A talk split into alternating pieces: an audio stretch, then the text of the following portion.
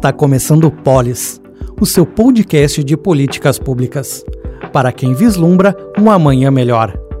Apresentação: Matheus Beck. Olá pessoal, seja muito bem-vindo ao Polis. O podcast é voltado para quem quer vislumbrar uma vida melhor na sociedade em que vivemos. Aqui abordaremos temas voltados à discussão de políticas públicas que possam, de fato, mexer com você e fazer pensar sobre o amanhã. Eu sou o acadêmico de jornalismo Matheus Beck e na edição de hoje abordaremos a questão dos dilemas enfrentados pelos deficientes auditivos e surdos. Para isso, está aqui comigo Andréia Inês Dillenburg. Ela é graduada em Educação Especial pela Universidade Federal de Santa Maria, especialista em Gestão Educacional e especialista também em Tecnologias da Informação e Comunicação aplicadas à Educação, as TICs, ambas pela UFSM pós-graduado em docência de Libras pela Unitese, mestre e doutora em educação também pela UFSM. Professora de Educação Especial da Rede Municipal de Ensino de Santa Maria, atua como professora universitária na formação de professores do curso de Pedagogia EAD da Universidade Federal de Santa Maria e com disciplina de Libras na Faculdade Unitese. Então, professora Andréia, posso chamar assim? Seja muito bem-vinda muito obrigada pelo convite, Matheus. Um tema muito importante. Agradeço, né, essa oportunidade e fico muito feliz que tenhamos este espaço para debater uma temática tão relevante. É, para começar a, a, nossa conversa hoje, uh, queria que você comentasse como que teve o primeiro contato com as Libras, como que ela chegou até você. Então, eu fiz uma formação voltada para a educação especial, onde nós estudamos toda a questão da inclusão e da acessibilidade. Dentro da nossa formação e também uh, dentro do espaço universitário, nós temos o contato com os surdos, uh, seja em disciplinas e também né, dentro do espaço da instituição, né, nós os vemos e tudo isso foi causando muito interesse.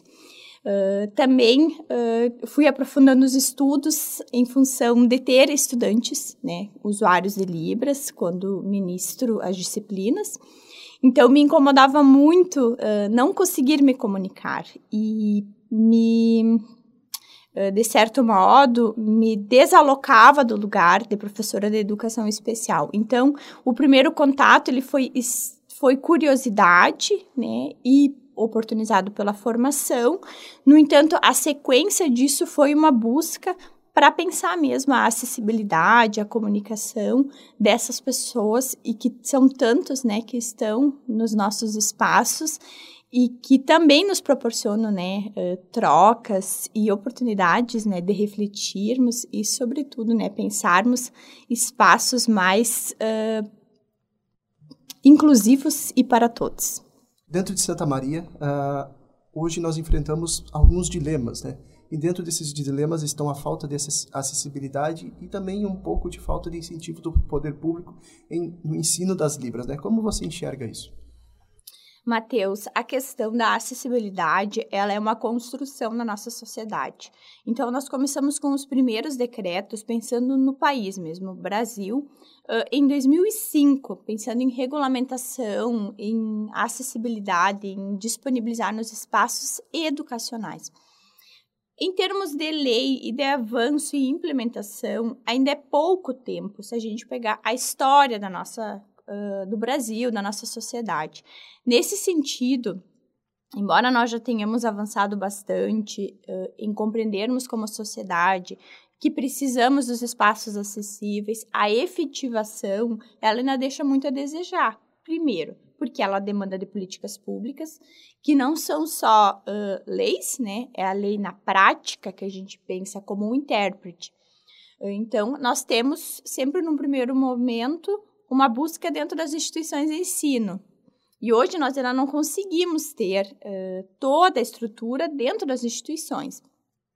A segunda busca que nós temos quando pensamos em inclusão e acessibilidade, como um conceito de cidadania mesmo, é pensar os outros espaços, porque o surdo, ele é uma pessoa, ele é um cidadão, então ele ocupa vários espaços. Ele vai ao supermercado, ele vai na imobiliária, ele vai ao banco, ele precisa de atendimento médico, ele precisa de orientação de segurança pública, de orientação uh, quanto a questões de assistência social, enfim, ele orbita e como nós em toda a sociedade.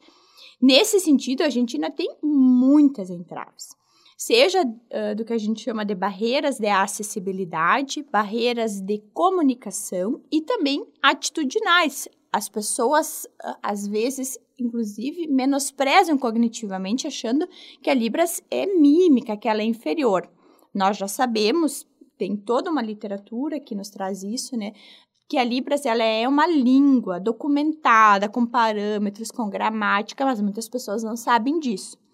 Então, nós temos uma parte da sociedade que já consegue ter práticas mais acessíveis. Nós temos uma outra que reconhece a importância da acessibilidade. No entanto, não sabe como fazer, não sabe por onde começar, não, não consegue. E uma língua não, não aprendemos em seis meses, né? Uma língua demanda de um investimento. Ali entraria também, né? Que a gente precisaria dos, da questão pública. Hoje, uh, pela legislação, nós deveríamos ter acessibilidade, né, tanto para as pessoas surdas que usam Libras, tanto para as pessoas com deficiência visual, em todos os espaços. Ainda tem muito. Isso não é só aqui em Santa Maria, isso é como sociedade, né? Então, a gente precisa avançar bastante para que essas pessoas possam estar nos espaços com uma coisa que nós chamamos de autonomia que elas não precisem sempre que um amigo vá, que um colega faça, que um familiar uh, seja esse mediador. Nesse sentido, assim, como sociedade, a gente ainda precisa avançar.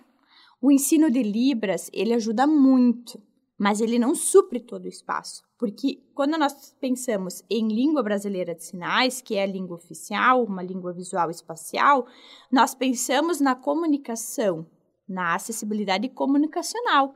No entanto, as pessoas também precisam repensar a postura que tem frente à, à, comunidade surda, às pessoas com deficiência auditiva, que são dois grupos distintos, no sentido de compreendermos também, né, e não termos posturas preconceituosas, capacitistas, que, enfim, coloquem essas pessoas à margem, né, dos seus direitos, da sua potência de desenvolvimento, consumo, cidadania, né?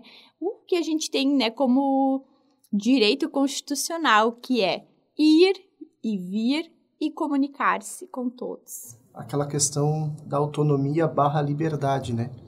Hoje o indivíduo ele necessita ter essa liberdade como garantia até constitucional, como você realmente trouxe do direito de ir e vir. Uh, o que você pode destacar de mais importante que auxilia essas pessoas a, a terem um contato melhor com a sociedade. Nós avançamos bastante, Matheus, no que, enfim, na questão tecnológica como sociedade, assim, muito antes da pandemia, a implementação de aparelhos como smartphone, ampliação da rede de internet, tudo isso trouxe bastante avanços. A tecnologia, ela sempre para nós fazermos uma o uso, né? Nós vamos avaliando vários fatores uh, interferem para utilizarmos uma ou outra tecnologia, que são usabilidade, uh, a própria rotina que a pessoa tem, o grau de consumo. André, ainda nisso, desculpa interromper, mas é importante lembrar que cada pessoa surda é única e pode ter preferências, né, necessidades uhum. diferentes, então é sempre importante perguntar e entender as necessidades individuais dessa pessoa até para moldar essas tecnologias que surgem no mercado. Isso, Matheus. E também ter esse olhar sobre a individualidade para auxiliar e ofertar né, esses recursos. Por quê? Nós temos surdos que optam, né, enfim, por estar na comunidade surda, por uh, comunicar-se Libras. E, e optam por, é, pela língua exclusivamente viso-espacial, que a gente considera como uma língua materna.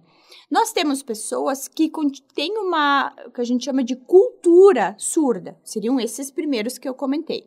O, nós temos também pessoas que são consideradas deficientes auditivos culturalmente, porque elas têm uma cultura, uma identidade ouvinte. Então, elas vão ter uma preferência por questões como aparelhos, implantes cocleares. Claro que aí vai ter que ter, ser feita uma orientação clínica para verificar se é possível um aparelho, um amplificador.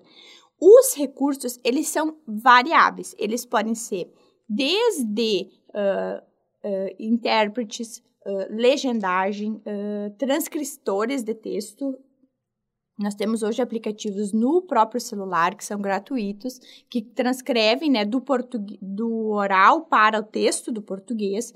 Nós também temos tecnologia FM, que são outros tipos de recurso.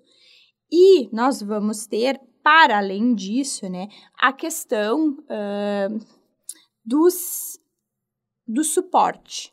Né? Uh, além da legenda, né, o intérprete Além, uh, daí vai depender também, né? Existem surdos que têm a língua de sinais extremamente estruturada. E existem surdos que precisam aprender a língua de sinais, porque no espaço onde eles vêm, onde a família ninguém sabe, então eles, alguns têm sinais caseiros, outros têm poucos, né, um repertório pequeno de sinais. Então isso vai variar o qual a tecnologia um, um indivíduo vai usar. Uh, o que, que nós temos também? Aqueles aplicativos, nós temos dois aplicativos bem famosos que eles fazem a transcrição. Nós digitamos uma frase em português e eles transferem ela para Libras.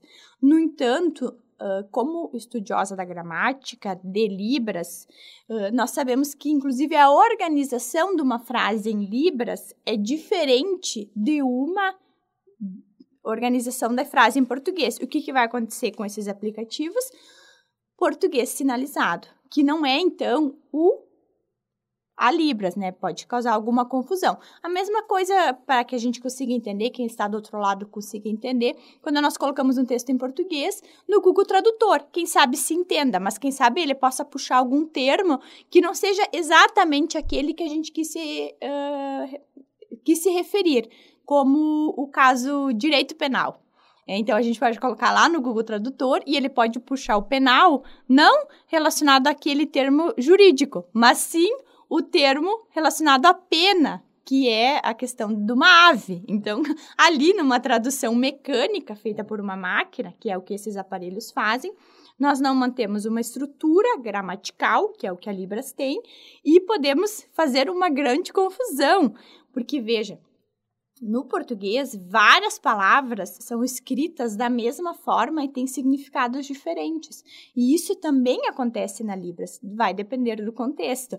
E uma máquina, hoje, apesar de já estarmos na era GPT, ainda não temos, né? Nada substitui, como a gente diz, um intérprete, tradutor de língua de sinais. Voltando ainda um pouco, vamos começar com um testemunho meu que eu nunca tive contato com Libras. Eu sempre me comuniquei normal no português até entrar aqui na Universidade Franciscana. Agora, nesse semestre, eu tendo aula com o professor Arley, a quem eu tenho uma admiração enorme. E foi ele um dos inspiradores de eu trazer esse tema aqui. Uh, eu venho de uma escola pública, né? São desde a pré-escola até o terceiro ano do ensino médio e nunca tive contato. E isso me fascinou. Eu confesso que trouxe um novo olhar ainda mais a gente como comunicador, dentro da comunicação, deve ter essa visão mais ampla, né? Saber que existem pessoas às margens, muitas vezes, do que é o cotidiano da gente. Então, eu queria saber de ti, como é que foi o teu primeiro contato, se na tua escola, quando você estudava, se tinha esse, esse, esse tato para esse cuidado com a questão da, das libras, essas formas diferentes de comunicação. Na verdade, a, questão, a área da educação especial, do processo de inclusão, ela vem modificando-se. Quando nós estávamos na escola, nós pensávamos no sistema educacional que nós delimitamos e chamamos de segregador. As pessoas com deficiência, às vezes, nem acessavam a escola. As pessoas público-alvo da educação especial, quando acessavam, era em classes especiais ou em escolas, uh, instituições segregadas. Então, nós não convivemos dentro do nosso processo de escolarização com este público, nem com as pessoas que usavam Libras nem com as, exceto em situações diferentes, né, cidades mais uh, populosas, com estruturas educacionais mais consistentes. Mas como sociedade, a gente tem uma mudança muito grande a partir de 2005, que tem os decretos específicos da área da surdez, desde 2008, que nós temos uma reformulação da política de educação especial, que trouxe um aumento enorme no número de matrículas de pessoas público-alvo da educação especial, e tudo isso vem sendo garantido com um documento que nós chamamos Lei Brasileira de Inclusão, LBI, ou ainda Estatuto da Pessoa com Deficiência, de 2015. É uma lei com peso constitucional que nos diz hoje que todas as pessoas precisam estar na escola, dos 4 aos 17 anos, tendo garantidos né, os seus direitos à escolarização. Com oferta do atendimento educacional especializado, seja ele para todos os estudantes público-alvo da educação especial, quando necessário, tudo isso reforçado agora em 2021 pela inclusão na LDB, também com a questão de Libras, né? E também em classe regular. O que, que isso, que, que tudo isso sinaliza? Que muitos de nós nem viam se não tinham alguém da família, né? Não tinham acesso a isso.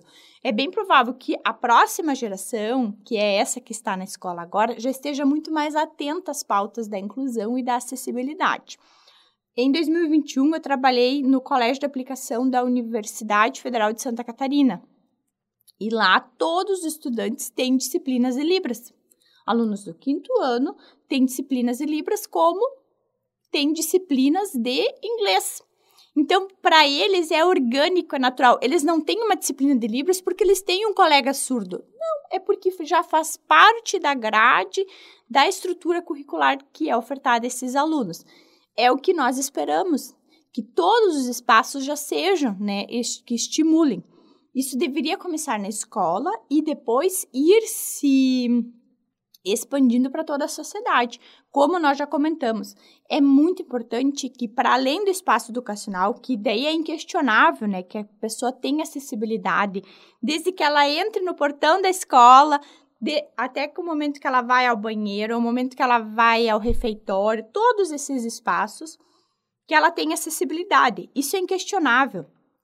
Mas que ela também tem acessibilidade do lado de fora dos muros da escola e que ela possa ter acessibilidade em todas as esferas da sociedade. É um trabalho grande, mas eu sinto que as pessoas já estão muito mais uh, abertas a esse diálogo nós notamos, não é ainda o ideal, né? Precisa avançar muito, mas as pessoas já consideram assim, ter uma janela de intérprete de Libras, ter um texto legendado que a gente chama de língua 2, né? A L1 seria língua materna, que seria Libras, língua brasileira de sinais, uh, só como curiosidade, né? Cada país tem a sua língua de sinais, então nos Estados Unidos nós temos uma, na França nós temos outra. A nossa é muito parecida uh, muitos sinais, né, da França. E todos os países têm a sua língua de sinais. Nesse sentido, uh, nós notamos assim que há essa necessidade das legendas e também das janelas de intérprete e dos intérpretes nos espaços. Mas tudo isso também gera a reestruturação, né? A implementação, criação de cargos, de vagas. Então, muitas vezes há algumas entraves ainda que são questões né, eh, financeiras, que muitas instituições, uh, disponibilidade de, de, profissionais, faltam profissionais da área né, da Libras. Então, são diferentes. Uh, fatores que fazem né, nós ainda precisarmos avançar.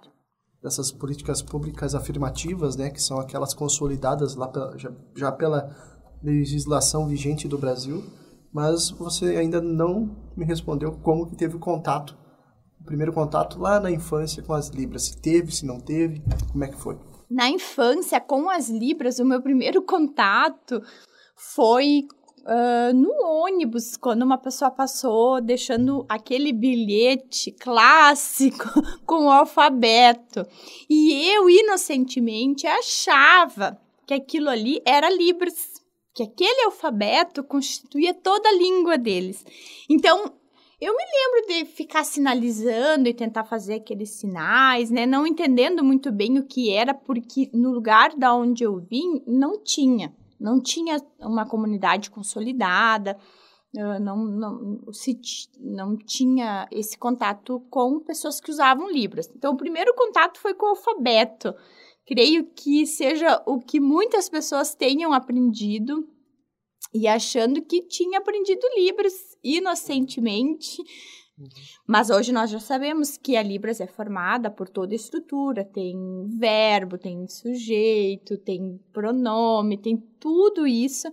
E é uma formação que é extremamente necessária. Fatores, né? Em conjunto, né? Como toda língua tem, né? É. Contexto, parâmetros como a expressão facial, a postura no corpo, o movimento, o ponto de articulação, o lugar de locação, tudo isso são elementos que vão constituir a língua. Seguindo tratando dessas barreiras aqui que a, a comunidade enfrenta, uh, e, que, e essas barreiras podem ser superadas através de medidas como a inclusão de intérpretes, né, como você estava falando, em eventos, em reuniões, a implementação de tecnologias da acessibilidade em locais públicos e a conscientização essa, sim, para mim é a maior de todas e é um, um, intuito aqui do podcast, a conscientização da sociedade da importância de entender, discutir, debater uh, esse, esse tema e também das habilidades das pessoas com deficiências auditivas e, e surdez.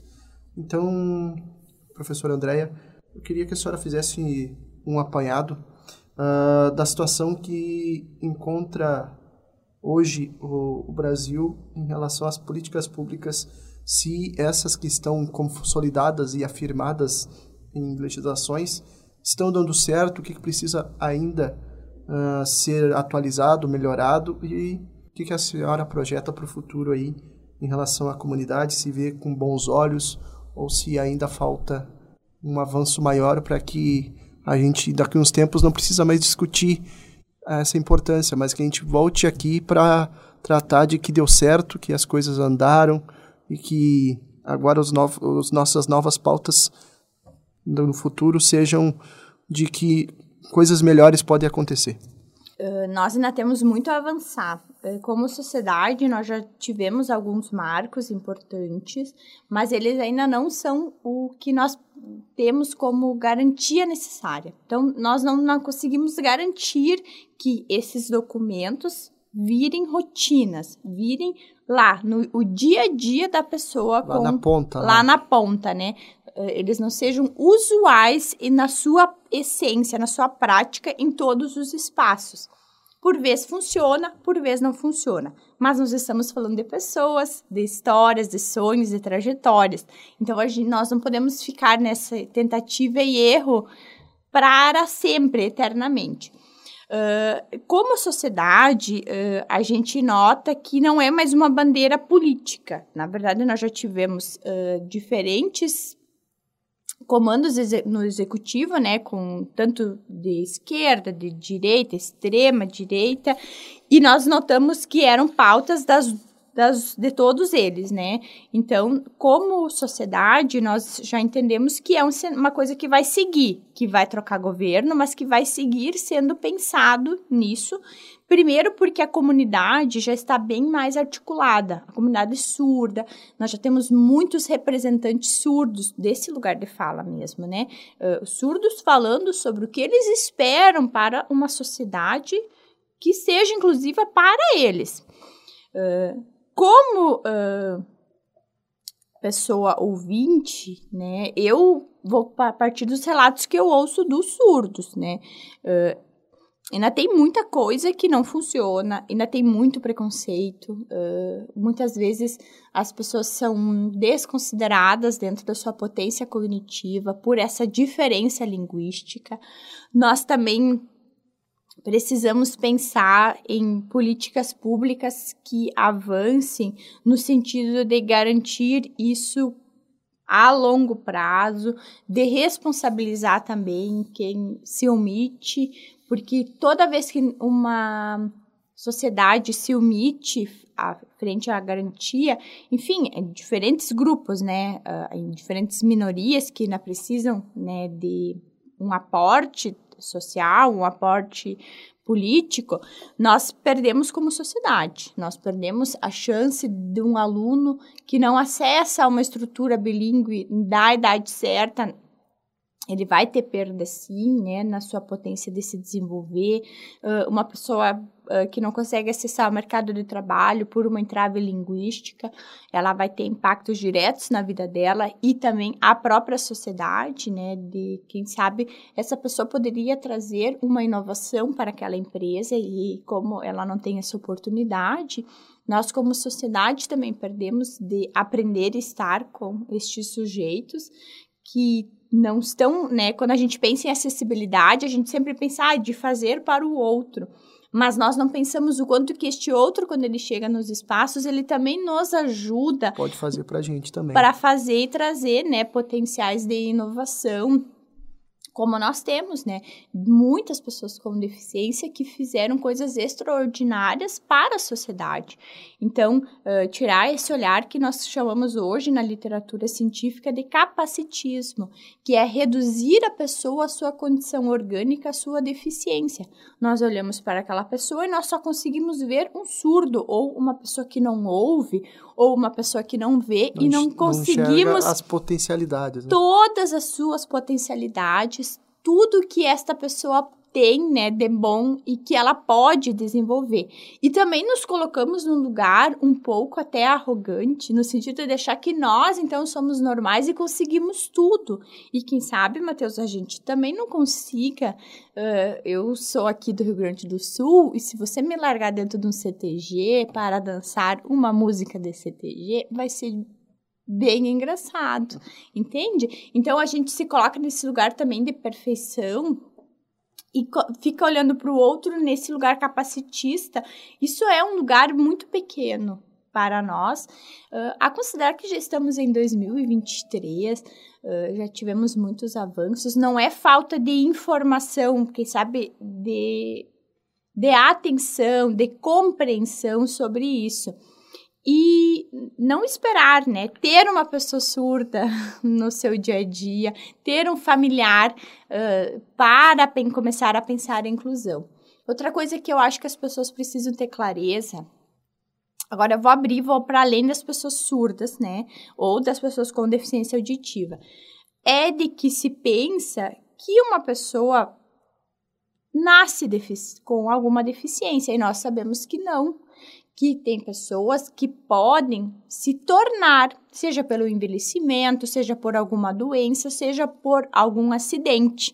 Então, uma sociedade, se nós todos lutarmos por uma sociedade mais acessível, quem sabe nós estejamos organizando esse espaço para nós, para alguém que a gente conhece, porque é uma ilusão achar que as pessoas com deficiência, elas nasceram todas assim.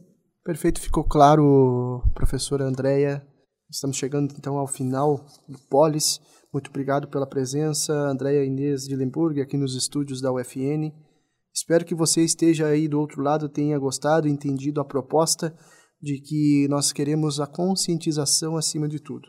Que você é, esteja aí nos escutando nesse momento, uh, pense no, no seguinte sentido que a professora Andréia falou, que você não espere alguém da sua família alguém, seu parente, seu pai, que, ou algum filho seu que venha se acometer com uma deficiência auditiva ou muitas vezes uma surdez, para que volte os seus olhares para essa questão muito importante.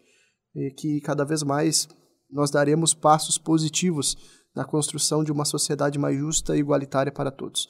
Uma palavra, professora Andréia, para fazer a sua conclusão. Agradeço o convite, uh, a iniciativa é muito importante, né, que vocês possam continuar a debater esses, esses temas que são tão ricos para a sociedade e para que todos, né, os que nos ouvem, o que, enfim, se sentem convidados a refletir sobre essa causa, que nos auxiliem e que ajudem, né, dentro do espaço de onde estão, a construir uma sociedade mais acessível e que seja para todos, para que todos, né, possam ser, estar, ir e vir e comunicar-se com autonomia, porque isso é o conceito de cidadania. Isso é a pessoa poder exercer a sua essência como sujeito e reconstruir e construir a sua história no seu dia a dia.